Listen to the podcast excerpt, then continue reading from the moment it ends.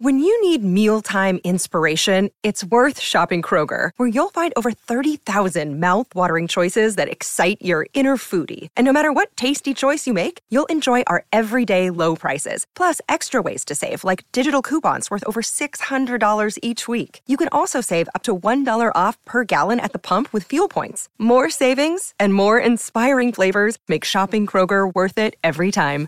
Kroger, fresh for everyone. Fuel restrictions apply. Hi,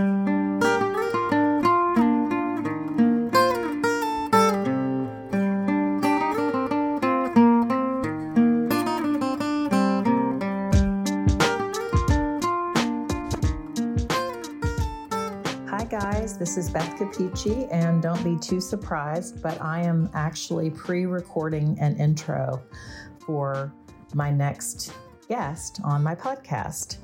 This is a return guest, and I just absolutely love having her um, to interview. This will be our, I guess, technically our fourth episode together. This is going to be Dr. Carol Stoney who is a specialist in relationships and couples work.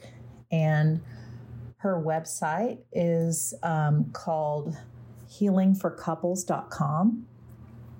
And she's an expert on a variety of um, frameworks and theories for couples work and marriage work. One of the big ones is John Gottman and his work with his wife, Julie Schwartz Gottman. And she does seminars on a variety of topics, one of which is a Gottman book called The Seven Principles for Making Marriage Work. If you check out her website, you'll see some of the seminars that she offers.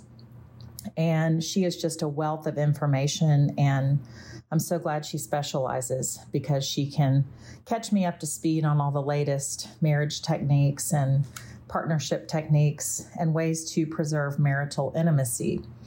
So, the book we're going to be talking about today is really applicable to any couple, um, whether they have kids or not. But this book is called And Baby Makes Three. The subtitle is The Six Step Plan for Preserving Marital Intimacy and Rekindling Romance After Baby Arrives and that is by John and Julie Gottman. So, um, the specific chapter we're going to be talking about is on perpetual issues. And I'm going to read you a little excerpt from chapter 11. It is this chapter is called Unsolvable Problems Moving from Gridlock to Dialogue. It's actually move from gridlock to dialogue, but we don't have to be perfect here, right? So, um, here's the first chapter or the first uh, paragraph in the chapter. Do you have problems that never get solved? They circle back around like a dog chasing its tail? Question mark.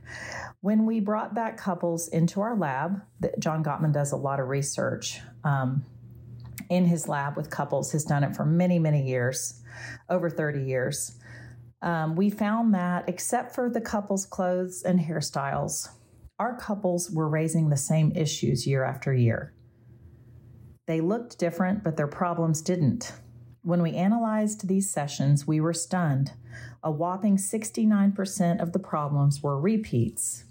Perpetual and irritating, they were fleas that refused to die, driving that dog crazy.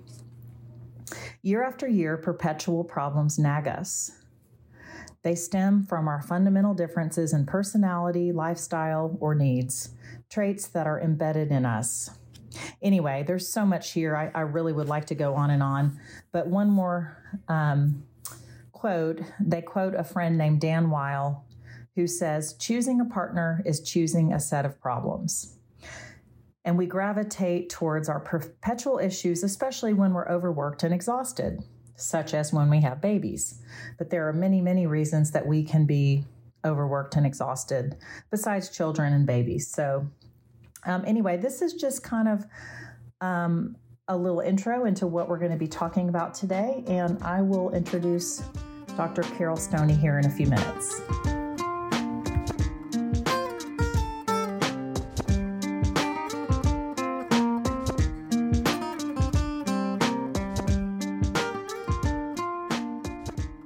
So here we are today, and I am sitting here with Dr. Carol Stoney and her daughter, Bennett, who is a young adult.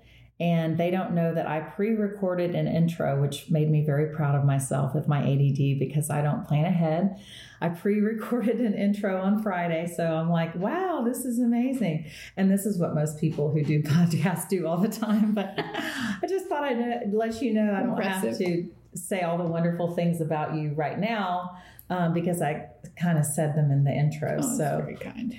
But thank you so much for being here. Mm-hmm. Um, so, Carol is going to just share some of her favorite words of wisdom, advice, whatever you want to call it, practical suggestions for couples related to things along the lines of perpetual issues and um, how couples just tend to have the same problems over their the span of their relationship instead of not that we don't have new relationship issues, but there tends to be, with Dr. John Gottman's research, a lot of just 10 years later, they're still kind of fighting about the same things mm-hmm. and journaling about the same things. Mm-hmm. So. Very much so. There are themes mm-hmm. that we see when couples come in. And I'm glad you mentioned Dr. Gottman because if there's so much out there, if you go to Barnes and Noble or you go to Amazon and you're looking for a book mm-hmm. on couples and relationships and why we have these issues, there's a lot out there and a lot of well intended stuff. But what you can count on with John Gottman's work is that it's well researched. Mm-hmm. Right. So he's not going to tell you anything that he doesn't know to be true about why couples stay together mm-hmm. and why couples come apart. Yeah. And the science behind his research, I try to describe it to clients, and you know all about it. I mean, he's it's been brilliant. doing this 30, 40 years. Oh, longer. Longer. Longer, yeah. So he's really invested his his life's work. You know, why do people stay together? Why do they come apart? Mm-hmm. It's brilliant. Mm. It's brilliant because that that information is out there in our lifetime now, where I don't think it was in the past and people can avail themselves of it or not. Mm-hmm. And a lot of it you won't like because it really has you have to raise your own bar uh, mm-hmm. behaviorally to do things that you don't feel like doing. Mm-hmm. Uh, but these are the things that keep couples together versus the things that take couples apart. And one of them is what you're talking about with perpetual issues because if we don't get a hold of those they can really grind on us mm. where we start to get really discouraged and think there that thing is again you don't care about me mm-hmm. you know or look how different we are or whatever stories yes. we make up I'm hearing a lot other. of that lately, friends and clients. Yes, yes, and it's true. It is true. Yeah, And that was a fantasy in the beginning that we weren't. Yeah, you know that's nature's way of getting us together to make more people. Yeah, you know it's this idea that we can do this with ease. Yeah, and actually, I was fantasizing in the middle of the night last night about you first heard it here. But I wanted, I was thinking about the name of if I wrote a book, you uh-huh. know, about couples, and I was thinking about how marriage, it's like marriage a mirror, you know, that it is marriage old, a mirror a mirror mm-hmm. like how it really is just a mirror that reflects to us all of our painful points the places that hurt mm-hmm. in us and who does it better than our partner Right. I mean, yeah. does it better than show us the yeah. thing, the places where we don't feel like we matter or that we don't feel like we've got that solid sense of community, somebody we can depend on. Mm-hmm. We put so much weight, as Sue Johnson says, we create these communities of two now. Mm-hmm. We put so much weight on our partner that these things feel like a really, really big deal. Wow. Uh, you know, so it is a weight that you know in her time and dr sue johnson who's the emotionally focused therapist um, mm-hmm. um, creator and expert talks about growing up in a pub in england and how it would have been silly to her parents and grandparents to think that you know your partner would be your best friend and your be all and everything and it wasn't that way i mean mm-hmm. you were just mm-hmm. in a community mm-hmm. lots of people met those needs for companionship friendship, love, um, things to look forward to. And now we put so much weight on that person who's with us every day. It's like there's too much weight on the bench. Totally. Eh, and so these perpetual issues, when they don't get resolved or don't we don't have a better understanding of them, get mm-hmm. more and more weight. And naturally, our bodies don't want to carry a lot of stress. So we look for a way to not worry about that perpetual issue. Well, hey, I'm not going to have that issue with this person over here. Mm-hmm. Well, guess what? You're going to have a bucket of 10 with somebody else. Mm-hmm. Your bucket of 10 issues with one person, I think we said in the first podcast, you're going to have a bucket of 10 with somebody else. Right. Uh, you know, choose your bucket of 10. Yeah. And choose your struggle, choose your hard. yes, choose your hard. I don't know if you've ever heard me use this because I don't know. I talk about this with clients a lot, probably in a podcast, but I like to ask people in a partnership what percentage of your needs do you expect to be met by your partner? Mm. And I've seen people who really think, like you said, you're supposed to be the be all end all. Everything. I, yes. Yeah. I'm miserable. Life is is not great, but when you came into it, you you solved all this, which is you know a quick drug euphoria type of thing. Um, and then you know they think you need to maintain my happiness for the yeah. rest of my life. And others who say, oh, I'm 80, 90% happy on my own. I just want you to be like that last little bit, just adding something wonderful to my life, but my life is already great. Mm-hmm. But I'm more responsible for my own happiness or getting it from different places. Yeah. And you don't yeah. have to be the be all end all. Yeah, it's an interesting. Um, scale that yeah. we're seeing with people. And I think very often it's when you see people who've been really injured in relationships growing up in their mm-hmm. primary homes where they may put a lot of weight on this relationship. This is going to be the salvation. This is going to change everything. Mm. I'm finally going to feel good. This is what I've always lived for yeah. or wanted. Yeah.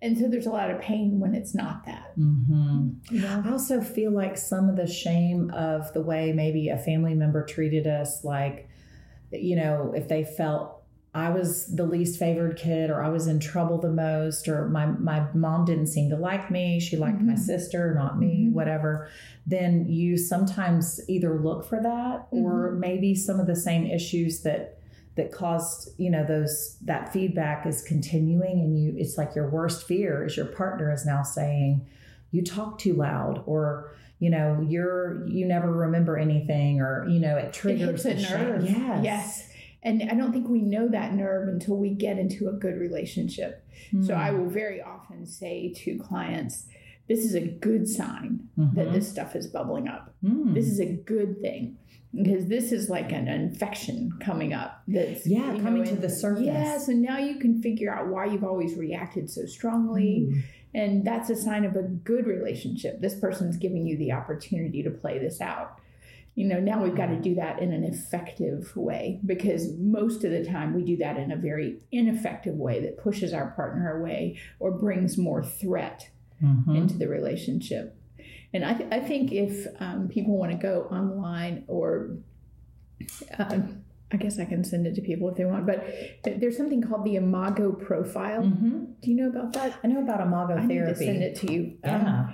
Because um, you'd have a lot of fun with it. Yeah. But it asks those. I'm going to set my making myself a note right here. Good. The Imago profile is something that I like to do with clients because it's a way of looking at okay, how did I feel in my home growing up with each of these people? What were the things I felt that were good? Mm-hmm. What, what were the things that I felt that were not very good mm-hmm. with these people?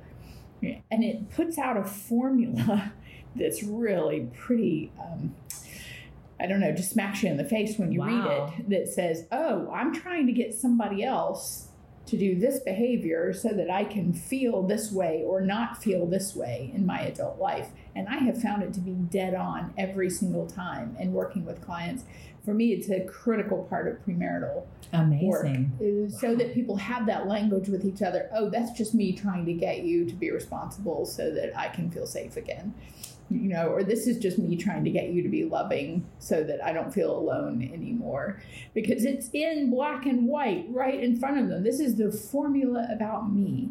So that's the Imago profile. And I don't know how much you hmm. can find online, but it's not the kind of thing that you have to have a therapist with you for. I mean, it's preferable to process it, but I would be a, um, an advocate of anybody's looking into that. I'm so glad to hear about that. I've only heard of Imago well, therapy. I'll send it to you so that you can have fun with it. Yes, certainly. Please. If anyone wants to get in touch with me, I'm happy to send it on to them as well. Thank well. You.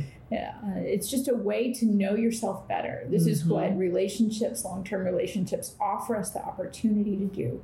mm-hmm. is to learn more about me so that I can be more caring in the world. Mm-hmm. Otherwise, I'm just going to be like a little chemistry experiment, reacting to everything. Mm-hmm. Right. And then you don't have a chance to respond. You're just reacting all the time. Well, that was one little piece of this profile, or I mean, this chapter in Dr. Gottman's book, Baby Makes Three. And I know mm-hmm. we're going to talk about a lot more than that. But he i love a little intro in the book says that you know this one man married a woman who made him unhappy because and i'm just making up the, the i can't remember the specifics but mm-hmm. this one woman didn't like going to parties or never wanted to go anywhere but but if he had married his college girlfriend she would have you know been like so loud and life of the party and he would have felt like she never stayed home and this mm-hmm. other person would have been a hoarder and the house would have been a wreck so you know you're going to find things that are hard to live with in everybody but you know if you if you think oh the grass would have been greener if i'd married that last person or that other person mm-hmm. it would have just been a different set of issues it would have been a different set of issues and when you're dating or when you're looking at yourself through the lens of your relationship you get the opportunity to say, you know what, I don't really know how to manage myself very well when I get that feeling. Mm. When I get the feeling that um, you want somebody else, or if I get the feeling that I'm alone on this mm-hmm. issue, or if I get the feeling that I can't trust you, you know, to take care of me or to mm-hmm. represent me well, whatever it is, and we're going to talk about some of these perpetual issues. What do I typically do? you know, we want to look at those action tendencies. What's the feeling that feels really toxic for me? And then what is it that I do? I want clients to know about themselves. Mm. You know, when people come in as couples and they're upset, they are pointing the finger yeah. at this other person. And I get it. We all do that. Mm-hmm. We all do that. I do. I mean, we all oh, yeah. do that. It's the natural tendency. But if you want to be in a long term relationship, we've got to do that thing. You know, they say in kindergarten when you're pointing the finger, look at how many fingers are pointing back mm-hmm. at you. Mm-hmm. We've got to look back. Okay, wait, what part of that was me? Mm-hmm. What am I missing here? Because we quickly lose the feeling that we're on the same team. Yes. And that's when threat comes in. And when you realize that you've got that that feeling is not there anymore, you cannot collaborate as a couple. You cannot solve a problem you cannot do anything productive. Yeah. You can't talk about the topic that you're upset about at all when you don't have that feeling that we're on the same team. Mm-hmm. And I use the phrase connect and then correct with all my couples because mm-hmm. you cannot correct before you connect. You have to connect. I had one client who said he wanted to tattoo that on himself. Oh. He said, I talk about it everywhere I go because it made so much sense, all the missteps you know, yeah. trying to get people to, can't you see my wisdom? Can't you see why I'm right? You're wrong. You know, are you not yeah. listening to my point of view? Well, no, nobody is until they know yeah. they're connected and on the same team. So the things we're going to talk about with perpetual issues are really interesting. But I think the first thing we have to talk about is that when we pick somebody and we choose to be with them on a daily level, we are entrusting them and we feel that we are in a safe pair of hands with them. Mm. Or we wouldn't choose to partner with them. Right. And that feeling as a mammal can be lost very easily because it's supposed to be. Mm-hmm. We're supposed to be checking for safety all the time. Mm-hmm. And so when our brain says, wait, are you on my team? What if we don't think the same things about this? And those threat signals come into the body. We have to be able to be able to evaluate those in an effective way, or we are going to be embattled with our partner all the time in these perpetual issues, and they won't be interesting at all. They could be really, really interesting. Yeah. Because we talk about in the Gottman method, we talk about taking these gridlocked issues and making them a perpetual dialogue versus mm. a perpetual hmm. issue. Ooh, I love that. Uh, you know, that these are these things that are at least two thirds of these issues that we have that we are never going to agree upon that we talked about in the other podcast that we're never, you know, I love my husband dearly, but, you know, at least two thirds of the things that we disagree upon, we will never agree upon. Mm-hmm, mm-hmm. That is not a good goal. Yeah. The goal is how do you live with these perpetual issues that never change where we see things differently? How can we make it not be a threat that I've we see really, differently? I have a really good comical example to share. And Yes, since you know my husband Remo, this is such a silly example, but we are in gridlock over this silly thing. So we have a cat, and cats, as you probably know, like moving water. They don't Mhm. like to just drink out of a bowl that just sits. So the cat likes to drink out of the faucet. And I think, oh, this poor cat doesn't have too exciting of a life. What's it going to hurt to let her jump on the kitchen counter, the bathroom counter, and run the faucet? And Remo's like, no, you cannot teach the cat to do that. Think of how dirty her feet are. And I'm usually the more germy, OCD, germ conscious Mhm, one, mhm. not him. But he does have a good point. Like that cat's feet have been in the litter box at some point today, and now she's on our kitchen counter. But I, I have to admit, this is a confession. I have not been able to stop. Now, I, I try not to do it around Remo, but I still hmm. do it. And sometimes I get caught because I leave it going all day long. so, but he he won't back down either and be like, just let Beth have her joy of letting the cat have the, the tap water, you know. But we just don't, we can't seem to get to the You same. never will. Yeah. You actually never will because, and this is what we learned in Dr. Gottman's research, is that there is a dream in both of those for both of hmm. you. There's something that is part of your core values. Mm-hmm. That if we sat and we weren't talking about tap water and cats, Mm-hmm. we would hear your values about the world and Yeah. how the world should be run and how you think you know things should be treated what makes things work well Wow. in the world and it's so fascinating to say no tell me more about why this issue is so important to you because if you and Remo were talking about where to go to lunch, you could bat that back and forth, or like, can we let this kid wear that to school? You know, you might be able to bat some things back and forth a little bit more easily or where true, we're going to go on vacation. It But when you hit a core value, when you Mm. hit something where you know you're not um, coming out of it very easily, then you've hit something that's related to a dream you have, Mm, something that's really, really deep in your soul and in your values. that's incredible. And It I totally incredible. see that. And it'd be fun. We'll, we'll walk through a couple of the questions that you might want to ask, you know, if you're a partner to somebody and you're recognizing, and, and we'll talk about some of those gridlocked issues in just a second, but I'll give you a silly one of ours too. It's just a lot of fun. and Ben certainly knows about this one. I bet you even know what I'm going to talk about the tree outside of. Robert, you know, my husband is an amazing environmentalist and Mhm. he started the organic farming movement in Ireland in the Wow. 70s. Yeah, I mean, he's a champion for everything that's living and organic. And he's got this heart that is, I mean, he can cry when he sees a bird. I am still deeply unaffected when I see a bird. And I know it's just very disappointing to him, but eh, um, that's just his heart, right? Uh-huh. And so we have this in this tree that is basically smack dab up against our bedroom, and it rains down these nuts on Oh. our roof Mhm. of our bedroom. Mhm. So all throughout the month of August, I go sleep on the porch, on Oh our sun porch, because I can't sleep. It Yeah. keeps me up all night long. And then it rains down these balls into our driveway as well that are just ankle turners, right? oh yeah. So I see this thing as a menace. You're like bitter towards like it. out of here. like I'm happily work extra hours to pay to get rid of this tree.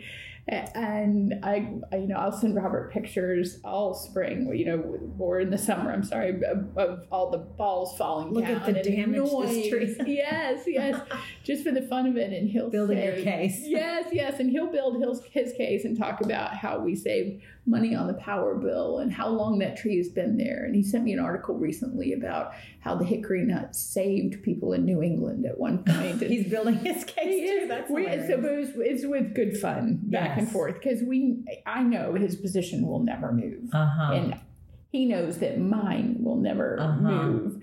But we both can grumble about it at the time. But these are really rooted, good pun there, in some deep values for him Yeah. about this tree didn't do anything wrong, right? Right. just being a tree. Yeah. And you know, and I'm looking at it from like a health perspective my and mental health Yeah. and being able to function during the day and work and um, not falling in the driveway. You know, right. I'm looking at it because I'm much more the functional.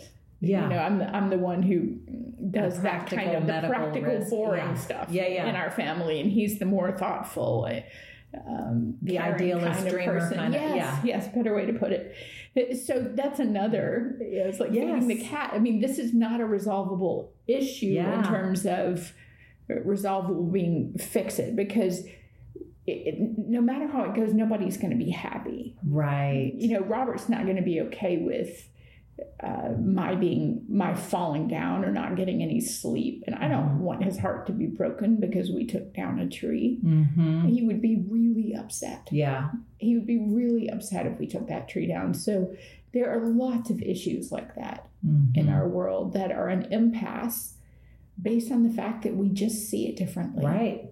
Totally. We just see it differently because we're different human beings and we came into this relationship with different ideas. But I think we can live with this. And there's value and merit behind both of your points. yeah, and yours too, right? Yeah. Yeah. Remo's trying to keep you guys away from uh, dirty counters yeah. and cat litter on the counter, and you're trying to give this cat a happy life. Yeah.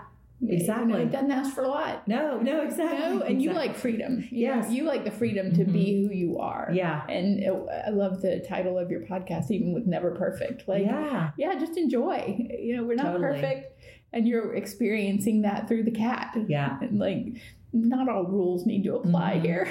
Well, you know, and just going back to some of the Gottman, um, you know, concepts like the the four horsemen of the apocalypse, and you know, the signs that your marriage is nearing divorce or in Mhm, major danger.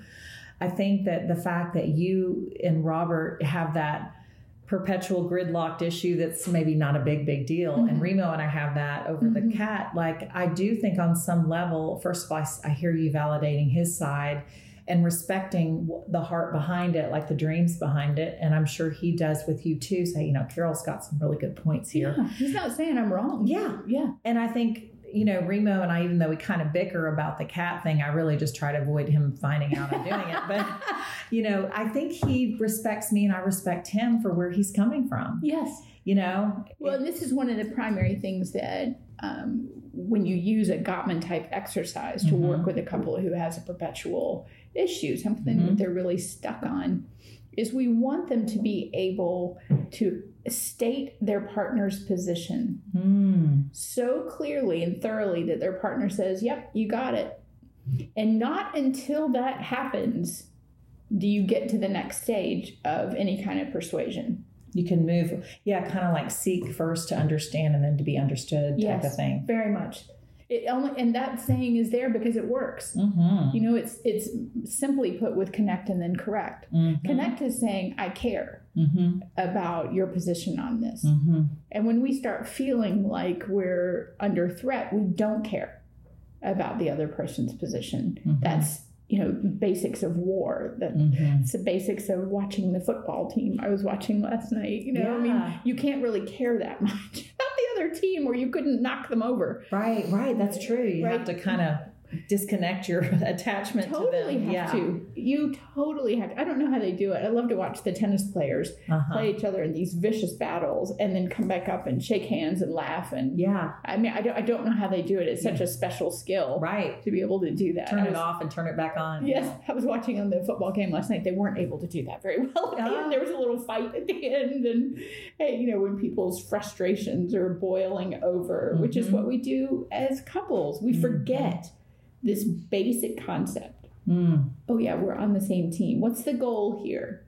The goal here is to be able to be married to you or in connection with you. hmm And there is, uh, my husband sent this to me recently. This is um, guy on Instagram named Danny Silk. Mm. Um, I wrote it down so I could share it with you because Yeah. anybody who's listening, this is he, he is Danny Loving on Purpose, Mm. Loving on purpose. and he did a video that I, I shared it on my work Facebook page. Uh, um, it is so good, and he says very succinctly look, you all are doing a really good job working on being disconnected. hmm You know, what is the goal of your marriage?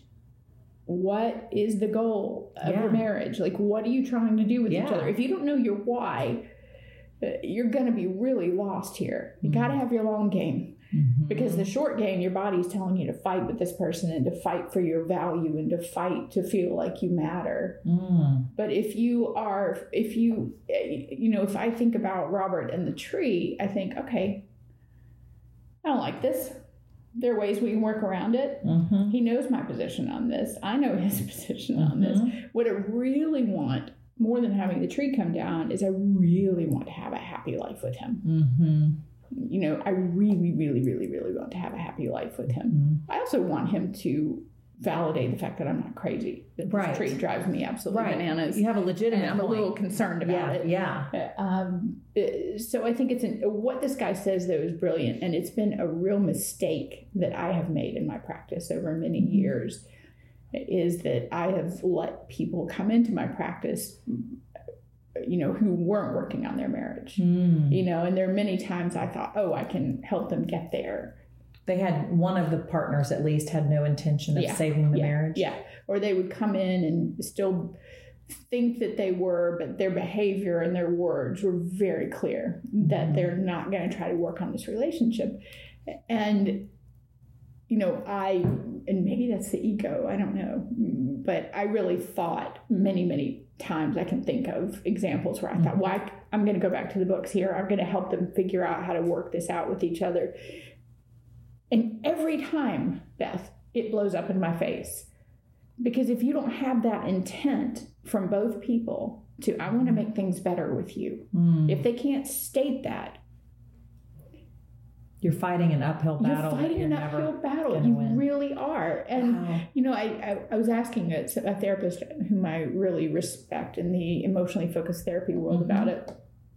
And I guess a lot of therapists screen couples therapists screen couples more than I do. Oh, I don't oh, screen yeah, people. Yeah, I just I don't either. In. But if you know, you can screen them and say what you know, what's your intention? Are both of you wanting to repair mm-hmm. this marriage? And um, you know, I have not done that in the past. I'm considering it now. Yeah, uh, because it, it's a prerequisite. Yeah, and it's you see that in the your video. time and energy, and theirs. It's too. wasting theirs. Yeah, and I feel some. I feel some remorse about that. That I may have let people be in battle a little bit longer than um, and they just didn't have the fuel. You know, they didn't have the fuel if they weren't in there to be protective mm-hmm. of that other person and to really get through this hard stuff. Then, if, if their objective was not to have the marriage be okay, their relationship be okay, there was no good outcome. Right. There was no good outcome. Yeah. And so uh, I don't know. It's, just, it's giving me a lot of thought recently about some you know some couples where I feel a lot of angst and concern and sadness. Mm-hmm. Uh, but, but it's always this one issue that he talks about in this little clip. Yeah. Where he says, You're doing a fine job working on disconnection. I'm not going to work with you anymore if you're uh-huh. not focused on what is the point of this marriage. If it's not connection, then you can't Mm-hmm. We can't help. I can't help you. Mm-hmm. And he's right. I mean, there's a fundamental concept of I have to have this felt recognition that this person is on my team, mm-hmm. even if there's been an infidelity, yeah. even if there's been years of conflict. Mm-hmm. Do I want to be on the same team with this person? Then we can start talking about this stuff. Yeah. But the body has to have a felt sense that this I want to be on the same team with this person. Mm-hmm. That's it's so interesting, and I've definitely made that mistake too. I mean, this is a tangent, but I feel like it might be worth talking about for a couple minutes. But my theory or prediction or suspicion about those couples that didn't make it, that if you had asked those questions that you wish you knew to ask, you know, I think that a lot of times, even the couple who isn't deep down wanting to make it work, either either they won't admit it, they don't know it, or they want to make it look like they're working on it.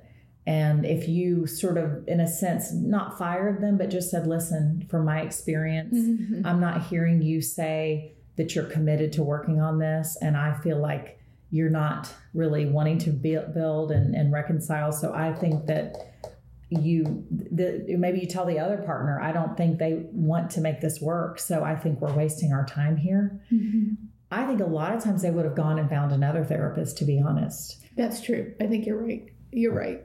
And maybe it's a really important conversation that we need to have more with couples up front that reveals to them mm-hmm. this is the delta between where you are and where you need to be. Mm-hmm. You know, that this is why it's not working. It's not that you don't you know care about your relationship mm-hmm. it's not that you're not hurt mm-hmm. but the way that you're handling that hurt is making it impossible mm. for you to reconnect in the way that you'd like to yeah it, eh, you know the way that you're handling that hurt yeah it uh, makes sense mm-hmm. but it's just not effective with another human being and so many people feel so uh, justified. Mm-hmm. Well, I'm the one who's hurt. And he says that in this little clip that's so powerful. Mm. Well, I'm hurt. I'm the one who's hurt. I don't have to do anything. You know, I'm not contributing anything. Like here. I'm the victim. I'm the victim. He says that. Really? I'm the victim. Uh-huh. I'm the victim here. It just makes me laugh the way he says it.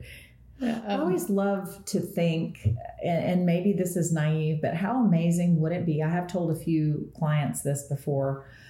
Um, if if couples came to the session and they and you told them before they came maybe i want you to come saying here are two three four five however many ways that i know i have not been the greatest partner mm-hmm, mm-hmm. and then the other person does that that and then maybe ways i know i've hurt you but here's things that you've done that have hurt me mm-hmm. or here's what i want you to change and here's what i think i need to change but if you had people sit there and say just talk about your flaws Mm-hmm. and or your struggles and your weaknesses or whatever you want to call it um, what you think your partner's disappointed in then then the tone would be so different it's so different and there's a therapist named brent atkinson who does that mm-hmm. he does the first phase of therapy being an apology where he mm-hmm. helps he helps partners write an apology to their partner for all the ways that they haven't shown up at the very beginning at the therapy. very beginning for all the ways that I've contributed. And he does this genius thing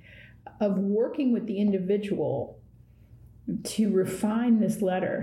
he like sends it back to him, like, no, this, you know, yeah, I'm sorry that you're such a terrible partner or whatever it is. So, you know, nope, we're going to do this again. You know, wow. what did I contribute here? Yeah. Because it's a way of really training your brain. Maybe they really don't know.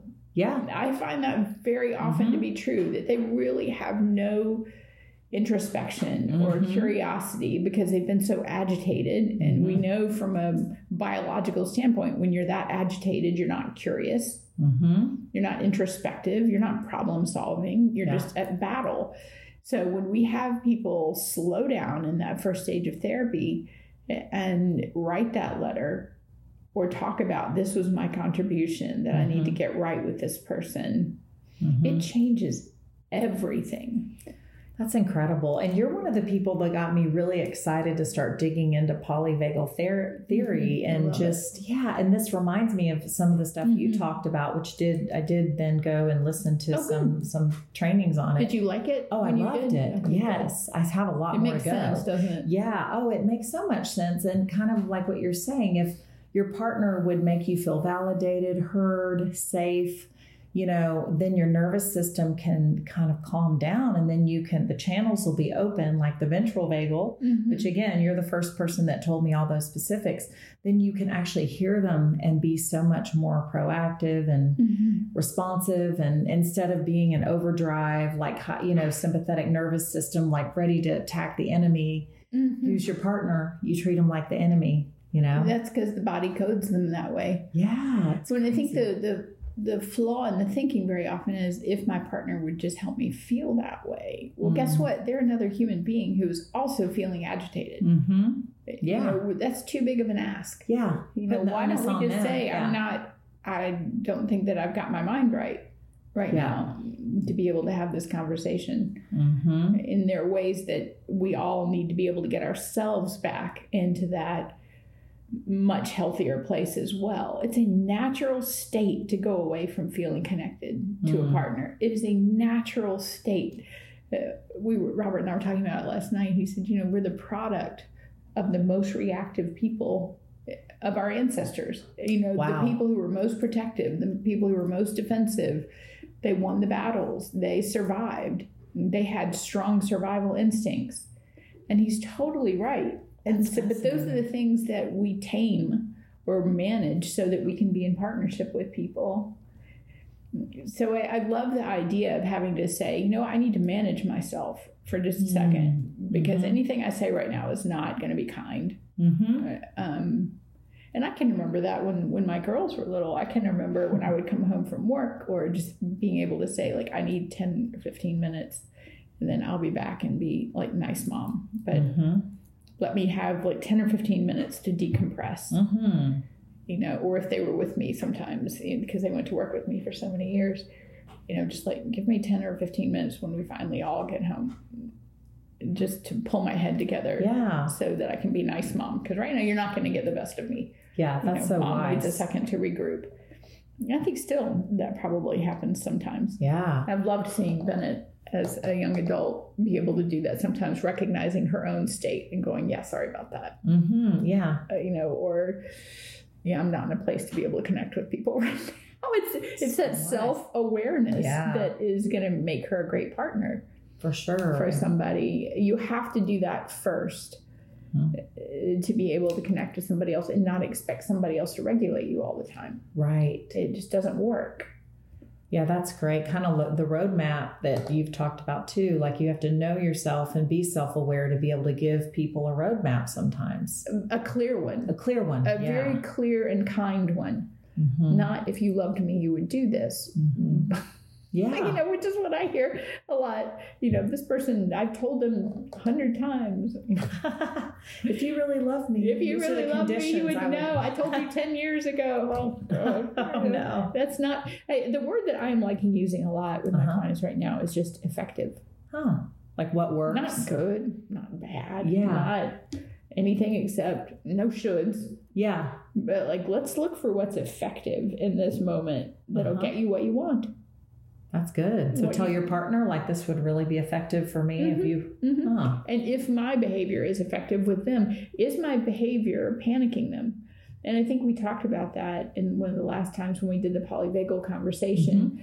Is that we're inciting either that panic or care circuitry in a person. Mm-hmm. This is back to Brent Atkinson's work. Mm-hmm. And so I think about that with my children. I think about it with my husband. I think about it with my clients. Mm-hmm. Are my words and my behaviors hitting their panic circuits mm-hmm. or their care circuits? Because unless I am really trying to operate in the care circuit, and if it hits panic, I need to correct that and get it mm-hmm. back. We can't work with each other. Yeah because there isn't that feeling that we're on the same team. Right. And that's hard. Mm-hmm. That's hard.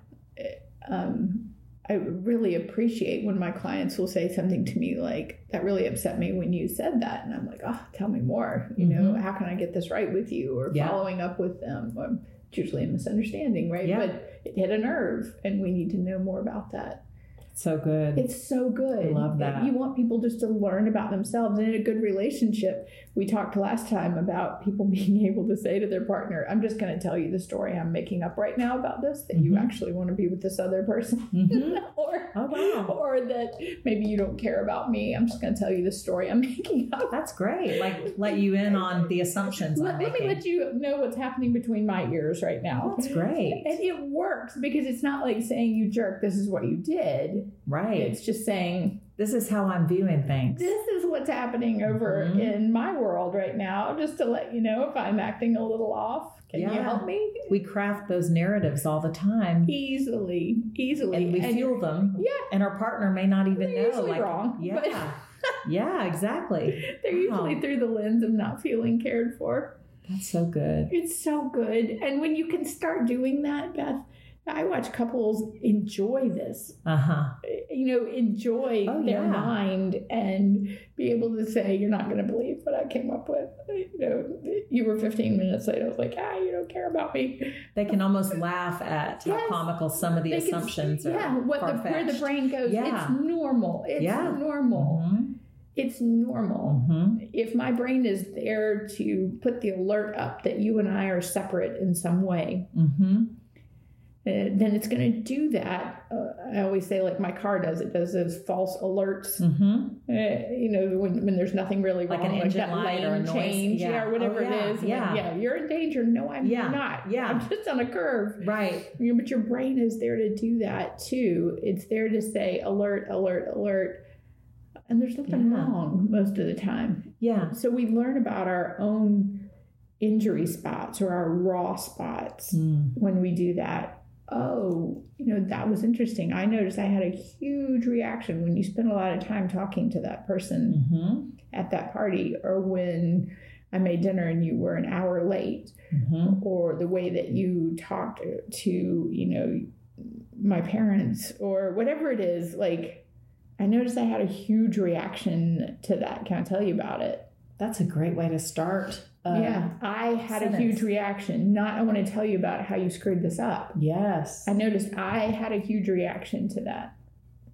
Wow. It's a huge personal responsibility. And you and I do that. We learned that Uh-huh. in our basics of counseling classes, teaching people how to do these I messages. Mhm. But the basics, it's because you don't want to set off the threat system in another person. Right. And if you're doing you messages, you're wrong, you're doing this, you need to change, then you're threatening them, Mm-hmm.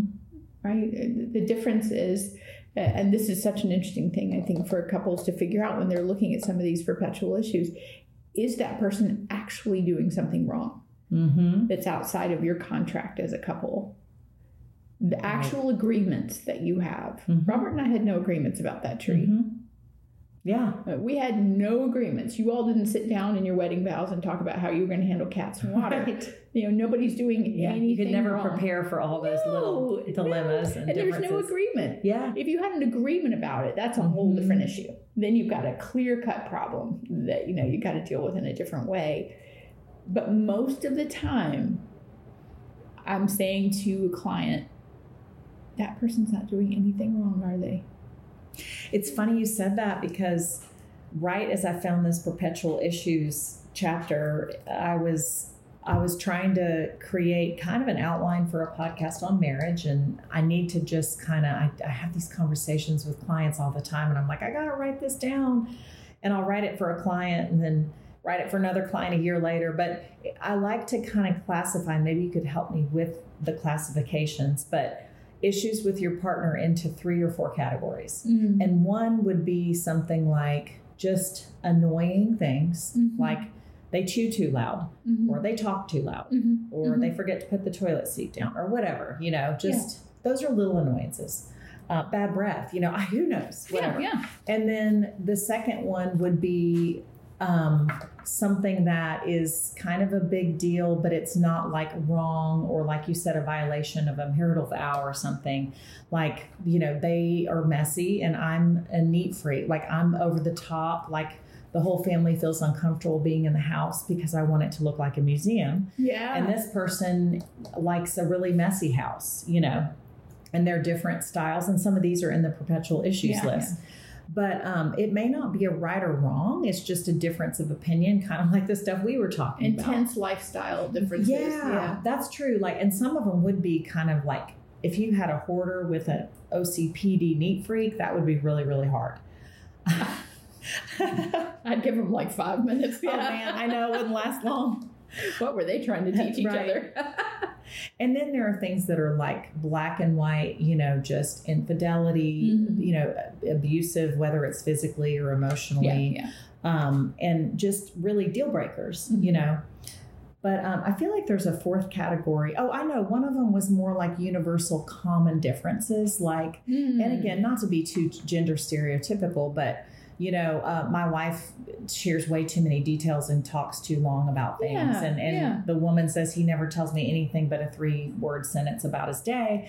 And so it's like, join the club. Good luck finding a man who's not like that. Mhm. Or a man says, you know, my wife doesn't want as much sex as I want. Well, join the club. That's, I know there are, you know, opposites mhm. of that, but in general, that's a very common complaint, you know. Yeah, so good is. luck finding yeah. a man who likes to tell you about his day at work for an hour and a half. Like, yeah. that's yeah. probably you probably wouldn't be attracted to. happen. Yeah, yeah, he probably wouldn't be your type. But I, I think that can help sometimes go, you know, what are you struggling with in your relationship? And is this like a huge deal or is this just a personal preference or is this just something annoying? So that's what you just did that I think is so important. Mhm. And it's what we don't do in war or in the middle of the football game. And it's a thing that you and I have to teach people all the time. And I want to invite everybody who's listening to do this is when you feel that hit, that um, that sense of separateness. Mm-hmm. That's what it is for all of us. It's a mm-hmm. sense of separateness from that person. When you're feeling stung or whatever it is. Disconnected. Yeah, there's some kind of signal you get in the body that, like, ooh, we're not okay. What you just did is you did the thing that Dr. Gottman calls the marriage masters do. Hmm. Is that they pull up the handbrake and they pause. And they look and they say, What is this? Instead of reacting, you know, we call it mm-hmm. responding. It's not that we're saying that this is not important. Mm-hmm. We're just look we're just seeing it clearly and finding the way that we're going to deliver it to our partner in a way that doesn't make them panic. Mm. All right. That brings them closer. So the words I use are, you know, share how you feel in a way that brings your partner closer instead of pushes them away.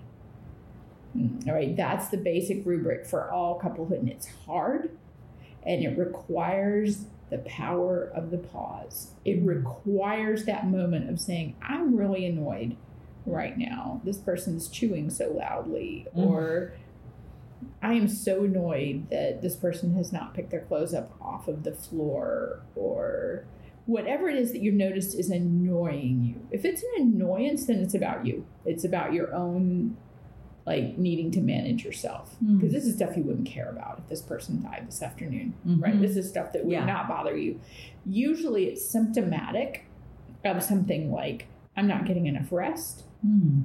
am not well nourished, either on my own or in our relationship.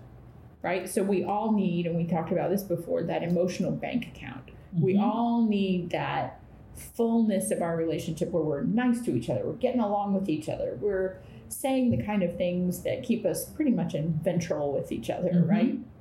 So as long as we're pretty regulated with each other, somebody's clothes on the floor, you're going to say, hey, won't you pick that up? You yeah. know, this is not a big deal, but yeah. it would make me feel better. Yeah. Versus the feeling you have when you're depleted and disconnected from that person, it changes the lens. Mm-hmm. So if you have that, if you're pulling up that handbrake and you're noticing, I'm really annoyed with my children or with my partner or my work, mm-hmm. my workmates, and we pull up the handbrake and say, all right, what's going on with me?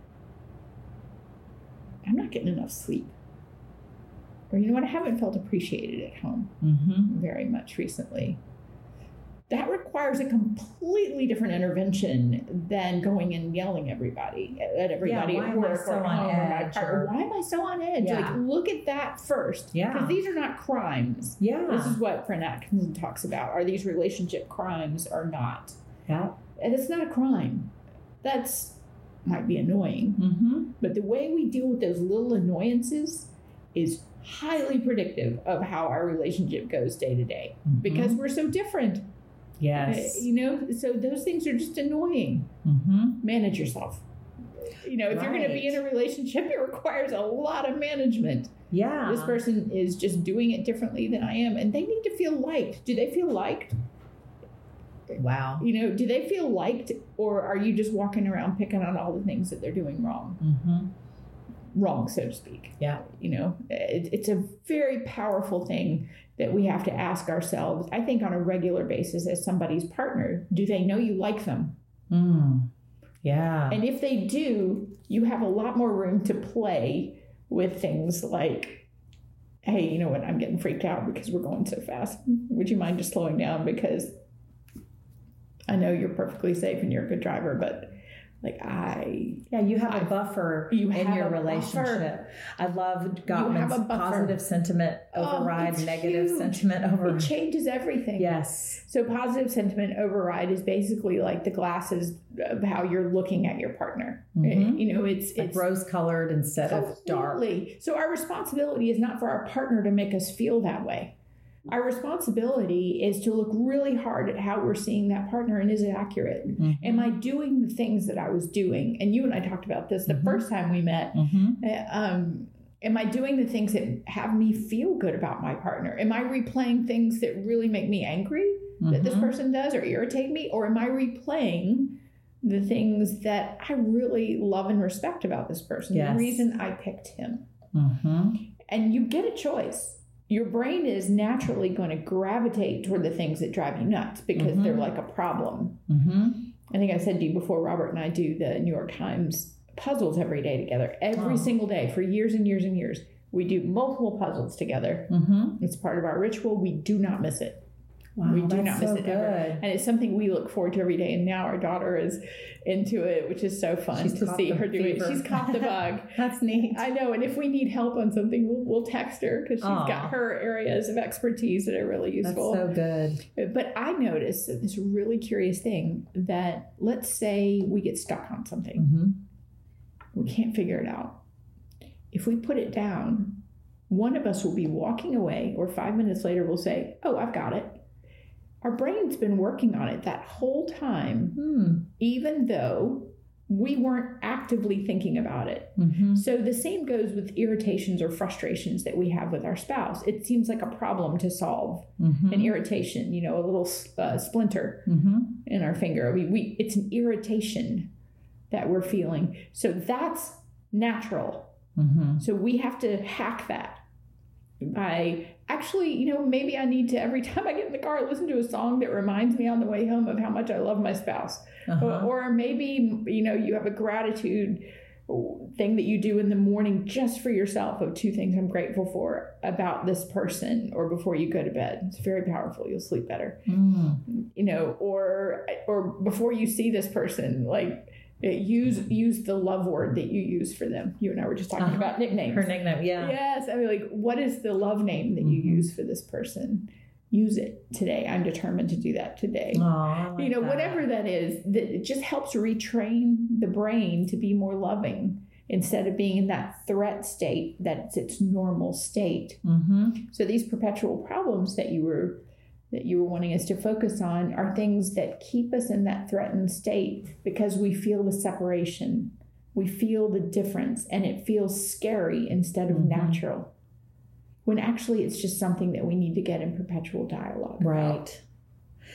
Yeah, and I, you know, maybe just I know we're about out of time, but even just a deep seated kind of philosophical belief about life, we need to think of that a little bit differently in in terms of kind of like the idea of choosing your hard. You know, Mhm. all relationships are going to be to some degree hard. I mean, and but we could sit there and fuel the narrative of, oh, this person, they don't like the same hobbies, they don't like the same movies, they have different standards for cleaning or cooking, and you know, they're they have different languages of love, and Mhm. you know, I maybe we just made a huge mistake. You know, Oh, don't you hear that a lot? Oh, a lot. I'm hearing this so much with, like I said, It's clients painful. and friends right now. It is Yeah. painful. But sometimes we forget to do what you just said to sit and think, but look at all these things that I do respect, that we do have in common. Notice the brain's drag into all the differences. Huh, the brain's drag into all the That's what it does. It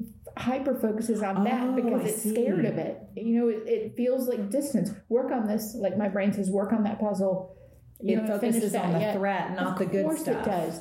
And in the beginning, we don't allow that. You know, you and Mhm. I have worked with, I'm sure, engaged couples where we've said, that might not be something to ignore. Mm-hmm. Yeah. You know, but you're so intoxicated Oh, yeah. that people are overlooking all the things.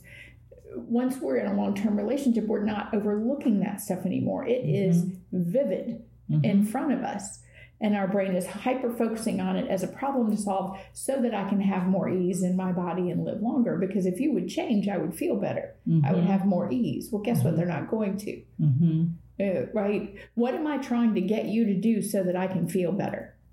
So maybe what we need to remind couples and what you probably do remind your couples to do is say your brain is naturally going to gravitate towards worrying about the problems and the threats in your relationship and it's going to more naturally ignore what's okay and what's fine and what's good. Mm-hmm. But then you end up building a narrative that just kind of builds a case for this is why we shouldn't be together mm-hmm. or I'm in a bad mood That's natural. you know yeah, Yeah. but that's natural that doesn't mean you're in a bad relationship your brain's just trying to to protect you. Yes, hundred percent. So then it ignores all the good. Narrative. It ignores all the good. And if you want to be in a relationship, you have to actively bring that back in. And if we're talking about, uh, again, you and I are not talking about abuse, people mm-hmm. who are abusive right. to each other. Sometimes it's black and white. Yeah, it can be black and white. Infidelity is not one of those things because most people repair from infidelity mm-hmm. statistically when we look at that. But, but if there is active abuse in a relationship, mm-hmm. Then you need to get some much more serious help because until there is safety, you can't connect or even consider the possibility yeah. of repairing. You shouldn't override that no, and overlook don't that. override that. But but what we would talk about in terms of these long term issues is the fact that when you have a body and a mind that can go back to the point of feeling, you know what, this is the team I want to be on. Mm-hmm. Oh yeah, I do remember why. Mm. I've got my long, t- yeah, this is where I want to be in five years, 10 years, in this family, in this marriage. When you have got your brain back into that, then you have the ability to look at this issue and be curious and say, wait a minute, why is this so important to you? Mm. What am I missing here? Which mm-hmm. I think is mm-hmm. one of the most powerful questions that couples can ask each other. Mm-hmm. What am I missing? There's this is obviously much more important to you than I knew. What am I missing? Mm. And you learn something about this person that you actually went into a contract where you were supposed to be learning about them forever. They weren't going to stay the same forever. And They're like, changing. what am I missing? Meaning, what of your needs am I neglecting? Yeah, maybe so. Or why there's something about this that is really important to you that I'm not getting Yeah. Right. And so these questions that uh, the Gottmans designed. Uh, you know, are wonderful questions that have us asking some questions like that. Like, why is this so important to you? What does it mean to you? What values does it hit in you? Mm-hmm. You know, that you feel like this is super important to you. Mm-hmm. But one thing that they point out is that until you get your get your mind right, mm-hmm. as my best friend Ann's father would say, you know, until you get your mind right, you you can't do that negotiating back and forth because you're negotiating with the enemy. Mm-hmm. Brain wise. So mm-hmm. there's work for all of us that's our responsibility to say, okay, hold on. My long term goal here is to be in a relationship with this person, not to be right. What is my goal? Mm-hmm. Is it to be right or in a relationship? Yes. What is it? What is it? What is it? You know, mm-hmm. that's why this adorable Instagram thing. Can you do that on podcast? Can you link something I podcast? think so. I'll ask Brock, my awesome publisher guy. I think he can. I think loving can. on purpose. I think Danny. he can too. Uh, this one particular link that he. I don't know yes. anything about this guy at all, okay. except for this one thing he did. And it's just outstanding. Yeah. Because I think it checks everybody out the door. Uh huh. And says, "What are you trying to do here? Uh huh. It might be time to exhale." A very long exhale here and say, what do I really want? Mm-hmm. I need to get my mind right. Yeah. As Dr. Tomlinson would say, I need to get my mind right so that I can work on this issue with you. Yeah. Um, and figure out there is something I'm missing here that's really, really important to you. And I'm thinking about a specific issue um, as you and I are slowing down here, uh-huh. but one that really gets people into a lot of trouble is parenting. Mm. You know, here's this person that you made. You both give them a kidney mm-hmm. this afternoon, you but anything. you have very different ideas on maybe how to handle a certain situation. Mm-hmm. And it's it's a such it's such a fascinating thing to see how your body reacts when you think your child is not getting what they need or might be getting injured. There is some bigger story in there to learn about your partner. Mm-hmm. And one one of the great, um, one of the wonderful videos that the Gottmans share, share is about a couple who was in an enormous issue over their middle schooler wearing makeup to school. Oh, interesting. And it's one of the most beautiful videos oh. of this couple because she says, I, I felt so ugly, you know? And so they're fighting about makeup but when you get right down to it and you say, what am I missing here? I know we're on the same team. I know we both love this kid. Like, what's up? Why are we the deep seated what does this matter values or yeah. trauma or... and she says you know when i was in middle school and i wasn't allowed to make up i felt really ugly i thought i was really ugly and it changed the way i handled myself after that and he's saying if i'm remembering it correctly i haven't seen it in a while but i believe he says something about it being sexualized and mm-hmm. his seeing girls and maybe even a sister uh, and grew up I'm too fast or something. grew up too fast or was perceived in a sexualized nature Mhm. and how that played out. So he's just being protective and Yeah. she's just being protective. But guess what? They're talking about makeup. yeah. They weren't talking about the why. Mhm. And once you've got the why and you've got the values and the dreams, you'll watch couples start to say, oh, I can work with that. Wow, I'm not mad at. Robert for wanting to keep the tree. I'm frustrated about the tree. I'm Yeah. not mad at Robert. Yeah, You know, I get it. He's get not his wrong. point. Yeah. He's not wrong. I have told him he needs to stay alive though because that tree's got like a half an hour on him. That's not it. It's about stay alive, age. save a tree. That's funny. but um, I mean, it's it, it, that's a beautiful example. I think that that couple and makeup for a middle school girl. You peel it back. There's always a story if we can get to curiosity, and if we're under threat, we're not curious. And that's why conflict, if it's handled well, can produce a lot of intimacy. Yeah, can you it can. imagine? I Mhm. mean, that couple Yeah. to to understand each other, they both had like trauma or concerns or a history, a Mhm. historical reason for feeling that way. Mhm. And once they shared the story with each other, they probably would feel so connected. Very. But that argument over their kids of makeup could have caused a huge, huge issue, and I guess it probably did and misperceptions. Yeah. you don't care as much as I do, or you're reckless, Right. or you don't care. I mean, it's Jumping to the amazing wrong what we can make up. conclusions. Yeah. we're not clear with each other. So the questions are about you know getting the pause, regulating our bodies, taking that exhale until you know that this person feels a little bit more like they're on the, like you have the same goal. Mhm. We're trying to figure this out with each other. Doesn't mean you agree, but then getting to the point where can I ask the question yet? Okay, what am I missing here? Mhm. I want us to talk about this in a way that we care about each other. You know, like you, it's one of the most loving things that somebody can do is to be able to say, I'm not there yet. Yeah. I'm still so irritated that this is going to come out sideways. Uh, you know, so give me a little bit more time, and maybe I need to go listen to a song. Maybe I need to go breathe and think about some wonderful memories that I have with you, or um, get my mind right Mm-hmm. and really think about where I want us to be in 10 years or in five years or in 20 years. There's a story that I want our children to have about our marriage.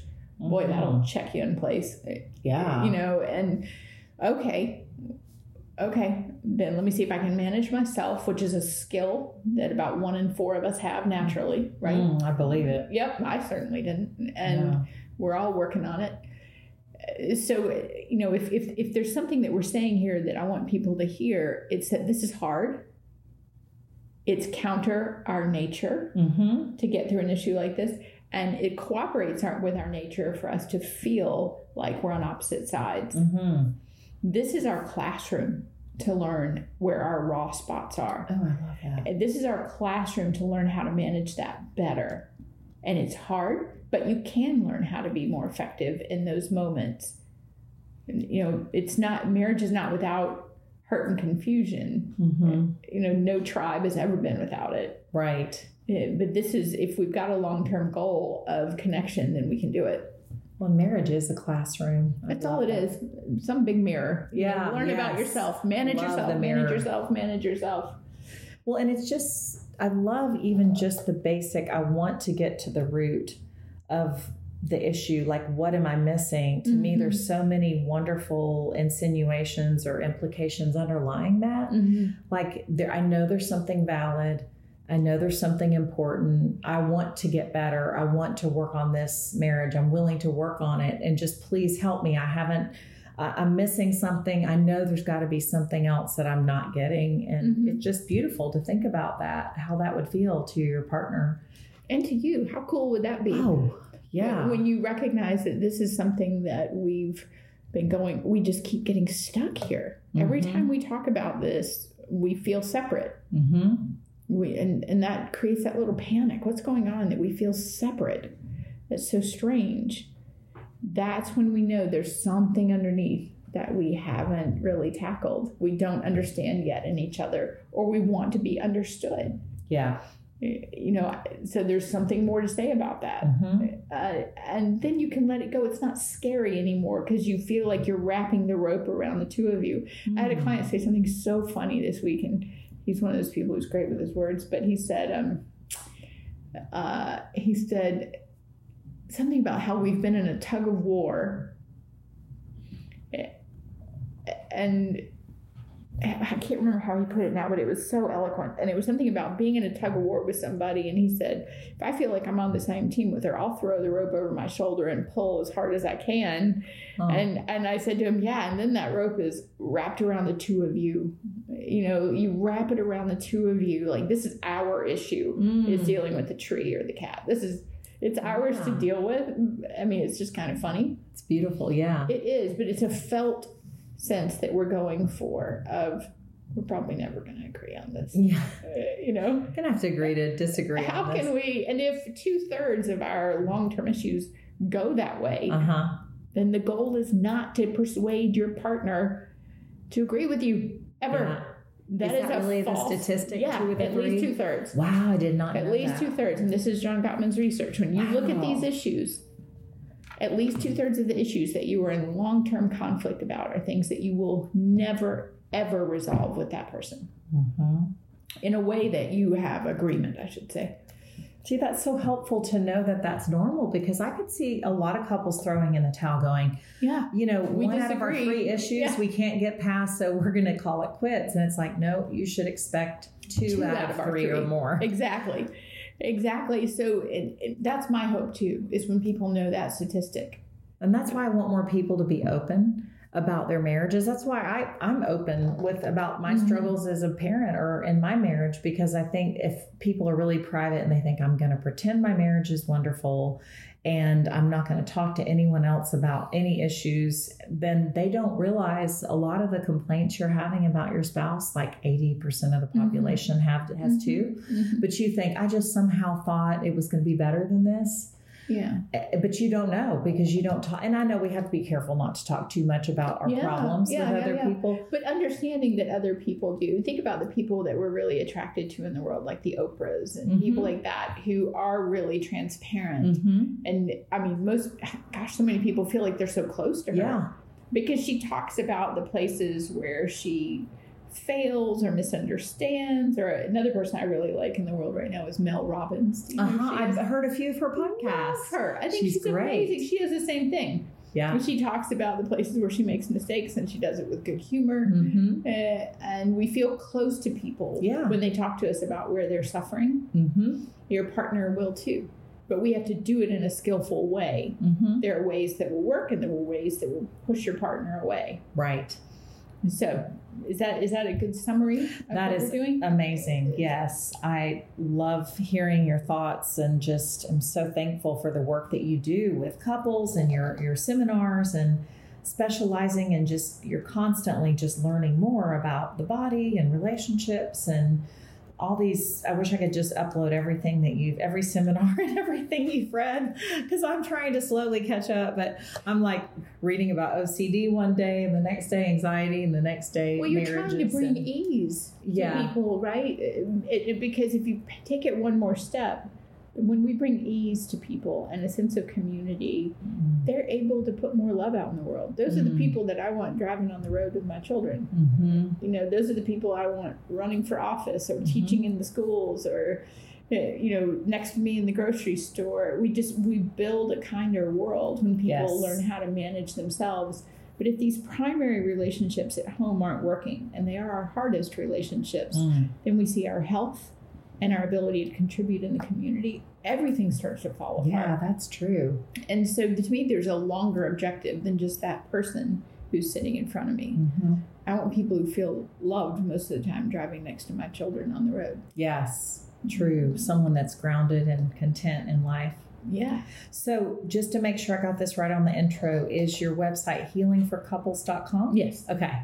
And they can people can find seminars. Mhm. I don't know how many new clients you're able to take, which is always disappointing. But I'm not right now. But if there's anything that somebody wants to ask about, my Uh-huh. email is on my website. And if there's something they need to follow up on, Okay. um, whether it's the Imago profile or one of those, so nice or the relationship crimes, if they want to get in touch with me, I'll be happy, Oh. happy to send it. It's five seconds, but it's uh, these are the things that uh, help us become more educated consumers of Yes. what's actually happening in a relationship. And when you feel like you're armed, Mhm. you know, you're going to feel more confident.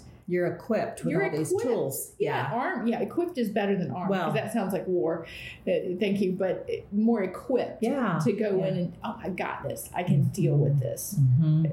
Then that confidence spills out to your partner too. Like Mm. we've got this. This just sucks right now. Yeah. This is a hard conversation, so but we're going to be okay. help. Yeah. We're going That's to be okay. Yeah.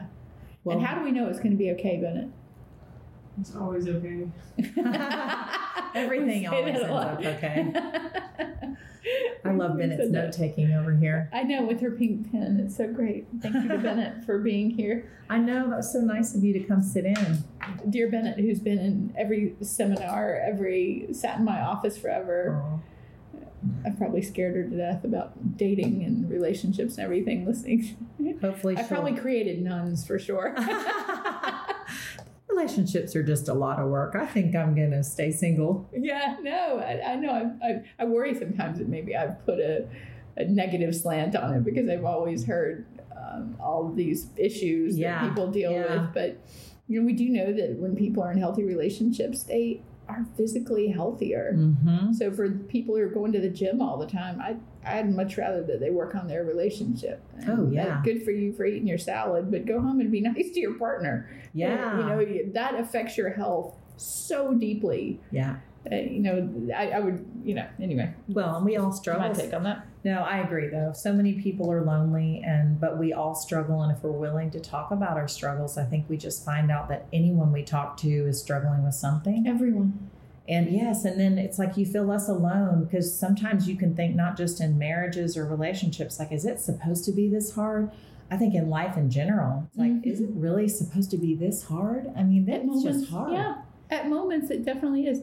And the reaching out part of it, you know, we talk about how to do that with a partner effectively Mhm. today. That we talk about what's happening with us. Mhm. and that that brings compassion. If we talk Mm. about how the person is other person is awful, they're not going to respond with compassion. That has never happened and it never will. Yeah. Uh, But I know Bennett had an amazing example this last week that we can end on. I thought was so cool. She was brewing on needing she's an author she's a writer Mm. and she's finishing a book that she's writing and needed Wow. people to uh, yeah she's amazing uh, and needed some people to read it and she was struggling on how to do that and then will you share that what happened when you reached out A lot of people reached out to me and uh, immediate help. Um, that's what it was. I, I was really nervous that no one was gonna answer. I asked for people for like for beta readers, people who just read my draft, and I was like, maybe if anyone has time, and like a dozen people Oh, messaged me on Instagram, and we're like, of course we'll read it. This sounds so fun. Um, and I it was ju- just just reaching out. but before that you were really anxious about it Yes. until you reached out and then the world said yes and i think that happens with i was so glad you had that experience and i hope it is a nice template for lots of other areas like beth's talking about uh, that you know when couples are struggling talking to the right people um, it, You put it yourself can be a reminder yeah And, and Bennett was vulnerable and said, Can anyone do me a favor and read? And just wondered, Will anyone be Yeah. receptive? What and are now she has too many And uh, Yeah. this immediate response thought, Wow, like, we want to help each other yeah. and your partner wants to help you hmm but they don't want to if they feel like they're in threat. Right. Mm, All right, so that's a really interesting thing for us to remember. Mhm. We, our partners, want to feel like they are helpful, useful, loving, good partners. hmm And if you have that assumption with your partner, then you try to utilize that. You know, Mhm. and Bennett did a beautiful job putting that reach out in a few different places and was just flooded with love Aw. and help. eh, exactly what I knew would happen, you know, because she has a lot of fans. Mm-hmm. You But- expected that, but she wasn't sure. She wasn't sure. She hadn't had enough experience with that. And I still look forward to, in couples therapy, couples learning that, oh, I can ask you for help and you'll actually show up. I just need to do it in an effective way. right. If I do it this other way, you're going to go away from me. Mm-hmm. Eh, You know, if I say it this really nasty way and criticize you and use the four horsemen and, Mm-hmm. you know, aren't curious about what's happening in your world, just Mhm. expect you to make me feel better, then no, it's, you know, we're not Yeah. going to be okay. So there is something to being effective with this, but it can be done. Mm. Well, this was wonderful. Thank you so much. Thank you. This is fun. I love Thank it. Thank you for being here, B. Yeah, thanks for being here, Bennett. I want to hear about this book more. You're going to have to tell me about that.